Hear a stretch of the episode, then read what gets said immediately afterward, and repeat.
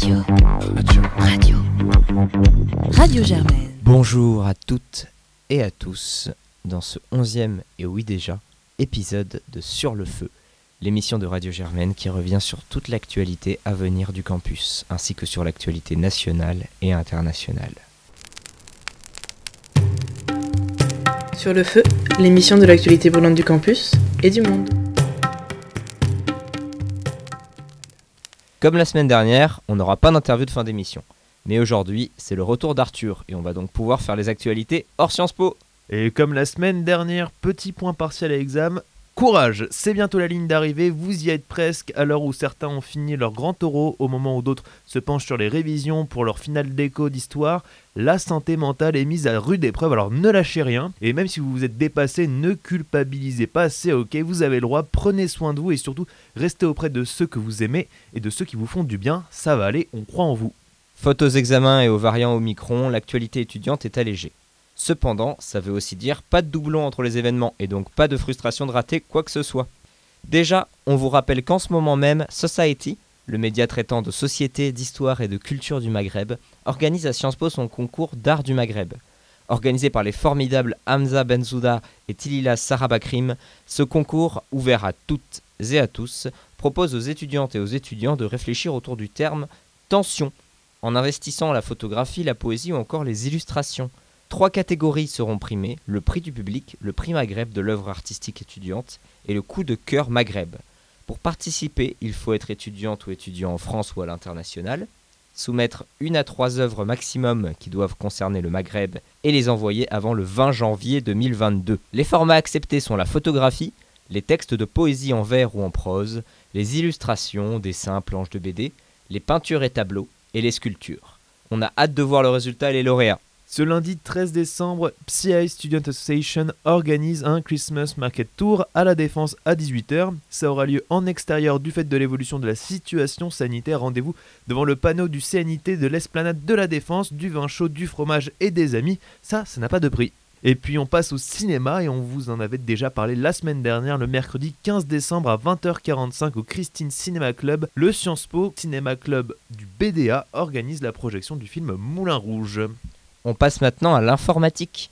Ce jeudi 16 décembre de 14h45 à 16h45 au 56 rue des Saints-Pères, salle 102, Sciences Po Security Association organise un workshop interactif pour apprendre les bases des data science en codant avec Python. Intitulé Python for Data Science Episode 2 The Technical Workshops, le moment sera l'occasion de découvrir les bases des data science, de découvrir et d'installer les outils de ce domaine et d'appliquer en direct ce que vous aurez appris avec des exemples concrets. Il faut apporter son ordinateur et c'est tout. Les participantes et participants seront accompagnés par Adrien Van Est, membre du CSA, ingénieur en cybersécurité et en data science de Télécom Paritech et ancien hacker éthique chez l'entreprise d'expertise comptable KPMG France. Et on attaque tout de suite l'actualité nationale. Et on passe au présidentiel avec Valérie Pécresse qui est la nouvelle candidate du parti Les Républicains. Le congrès de LR s'est achevé le week-end dernier et a vu la victoire de la présidente de la région Île-de-France face au député Éric Ciotti avec 60% des voix au second tour.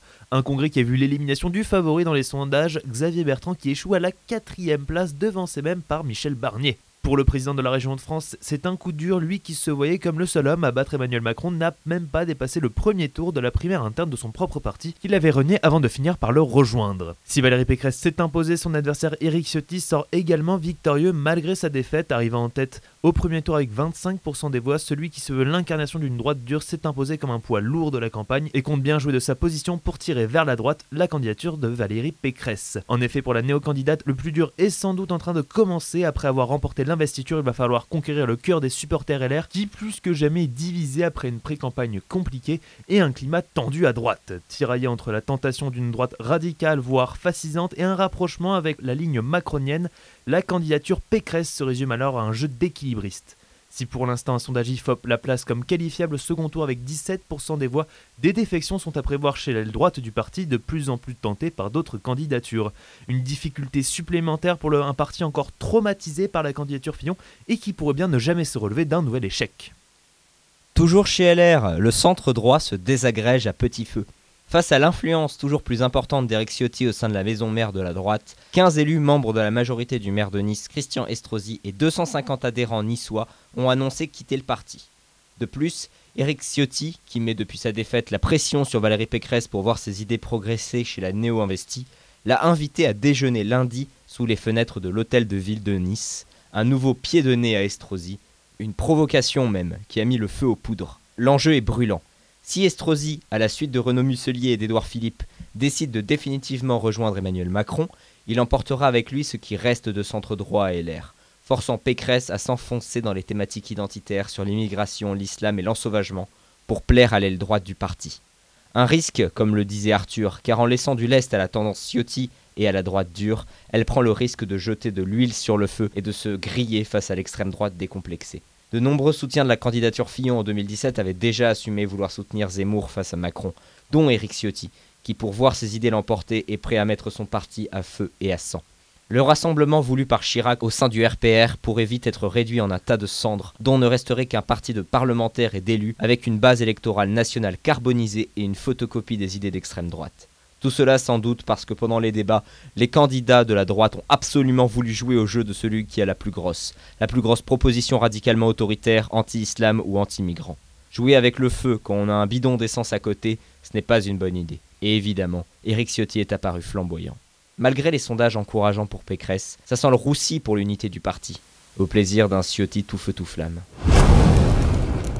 Situation sanitaire. Maintenant, face à la recrudescence de la cinquième vague, le gouvernement a décidé de serrer à nouveau la vis à partir de vendredi. Pour 4 semaines, les discothèques seront fermées. Considérées comme des lieux de propagation du virus, elles ne pourront pas profiter des fêtes de fin d'année pour se remettre définitivement à flot après une année de fermeture complète qu'elles ont déjà dû subir depuis le début de la pandémie. On compte actuellement 41 000 nouveaux cas de Covid en moyenne par jour, un chiffre qui n'avait plus été atteint depuis octobre 2020. Les hospitalisations et les admissions en réanimation remontent également et inquiètent les autorités. Les hôpitaux sont éprouvés par quasiment deux ans de pandémie une fatigue qui s'ajoute au manque de lits et de moyens investis par le gouvernement malgré les promesses et la réduction des effectifs liés à la vaccination obligatoire du personnel soignant. Une situation explosive qui risque de perturber les fêtes de fin d'année. Jean Castex a demandé aux Français de prendre leurs responsabilités en réduisant les contacts sociaux, mais aussi en revenant au télétravail. Si pour l'instant le gouvernement n'a pas pris de mesures restrictives similaires à celles du printemps ou de l'automne 2020, nul doute qu'un nouveau confinement au couvre-feu pourrait exacerber les tensions et réduire à néant les chances d'un candidat Macron. Alors les autorités font tout pour pousser les Français à se faire vacciner, que ce soit pour la première ou la troisième dose. Le Premier ministre a d'ailleurs annoncé que toutes les personnes de plus de 65 ans pourront se faire vacciner sans prendre de rendez-vous, une manière de raviver le bouclier vaccinal et de rattraper la remontée folle du virus dans un contre-la-montre où le gouvernement a déjà pris un sacré train de retard. Et on attaque maintenant l'actualité internationale. Sport. Alors que les Jeux olympiques d'hiver se préparent en Chine, les États-Unis ont annoncé qu'ils n'enverront pas de représentation diplomatique. Si les athlètes feront bien le déplacement, aucun officiel du gouvernement ne se rendra à Pékin, une manière pour la Maison-Blanche d'exprimer son indignation vis-à-vis des autorités chinoises accusées de perpréter un crime contre l'humanité contre la population ouïghour, une minorité musulmane persécutée. Bien que le porte-parole de la diplomatie Chao Lin-jian a dénoncé cette absence des USA, allant selon lui à l'inverse des valeurs olympiques, Joe Biden a persisté. Le président américain pourrait être suivi dans la foulée par ses partenaires européens, un coup dur pour la diplomatie chinoise qui peine à se relever des différentes critiques venues de l'extérieur. Outre le génocide des Ouïghours, la répression à Hong Kong ou bien plus récemment l'affaire Peng Shuai, ce boycott fragilise l'image de Pékin à l'international. Alors que les JO d'hiver promettaient d'offrir une image rassurante, la propagande semble s'être essoufflée. Si la Chine promet de répondre par des sanctions, nul doute que son image s'écorne de jour en jour. Toujours en Asie du Sud-Est, la Chine resserre de plus en plus son étreinte sur Hong Kong et notamment sur ses médias. En moins de 20 ans, l'ancienne colonie britannique est passée de la 18e à la 80e place dans le classement mondial de la liberté de la presse de Reporters sans frontières. Les journalistes en sont réduits à un terrible choix s'expatrier ou résister. Depuis la proclamation le 1er juillet 2020 de la nouvelle loi sur la sécurité nationale imposée directement par Pékin, les crimes de collusion avec les forces étrangères ou de subversion contre le régime chinois sont passibles de prison à vie. Le 23 juin 2021, le tabloïd Apple Daily, très populaire à Hong Kong, critique vis-à-vis du régime chinois et dont le propriétaire est en prison, a cessé de paraître. Les équipes locales des médias internationaux comme le New York Times, The Economist ou le Wall Street Journal sont sous pression du gouvernement. Certains pensent à s'expatrier rapidement. Enfin, le groupe audiovisuel public Radio-Télévision Hong Kong, supposé disposer d'une réelle autonomie, est la cible d'une véritable campagne d'intimidation de la part du gouvernement. Cette situation s'est nettement dégradée l'an dernier, et la liberté de la presse ne va pas aller en s'améliorant. De hauts responsables et des parlementaires du parti pro-Pékin ont en effet demandé l'instauration d'une loi sur les fausses informations, de quoi censurer un maximum de publications et définitivement porter un coup fatal au journalisme indépendant à Hong Kong. Et on reste en Asie car la prix Nobel de la paix et ancienne porte-parole du gouvernement birman Aung San Suu Kyi a été condamnée à deux ans de prison par la junte birmane. Une condamnation qui a suscité l'indignation internationale. La Birmanie, depuis un coup d'État en février 2021, vit à nouveau sous une dictature militaire. Une situation dramatique qui a vu l'ancienne porte-parole Aung San Suu Kyi emprisonnée et la faible démocratie qui avait pu s'installer balayée d'un revers de manche militaire. Le jugement qui a été rendu cette semaine fait suite à un procès hautement politique qui avait pour cible les hommes et femmes politiques favorables à la transition démocratique. Une manière pour l'armée de renforcer son pouvoir après le coup d'État de février 2021 qui s'était soldé par des affrontements brutaux face à une population et surtout une jeunesse attachée aux récents acquis démocratiques. Des manifestations qui continuent de mobiliser plusieurs milliers de personnes aujourd'hui, malgré les nombreux drames survenus selon l'ONU. Plus de 1000 personnes auraient trouvé la mort dans les affrontements, tandis que la police aurait arrêté au moins 4500 personnes. Une actualité qui rappelle des heures sombres pour la Birmanie. Le pays est en effet sous le joug de l'armée depuis son indépendance, une armée qui n'a jamais hésité à emprisonner ses opposants. En 1990, une certaine Aung San Suu avait été placée en résidence surveillée après la victoire de son parti aux élections législatives, pour n'en sortir que 20 ans plus tard. À la vue de la situation actuelle, difficile de ne pas voir en la récente condamnation un tragique retour en arrière. Et on conclut donc cette émission en vous souhaitant un bon Noël et de joyeuses fêtes de fin d'année. On vous dit à l'année prochaine pour plus d'actualités, pour plus d'actualités du campus, pour plus d'actualités internationales, pour plus d'actualités nationales et pour plus d'interviews. Bonne fête, à bientôt sur les ondes de Radio Germaine. Radio. Radio. Radio. Radio Germaine. Sur le feu, l'émission de l'actualité brûlante du campus et du monde.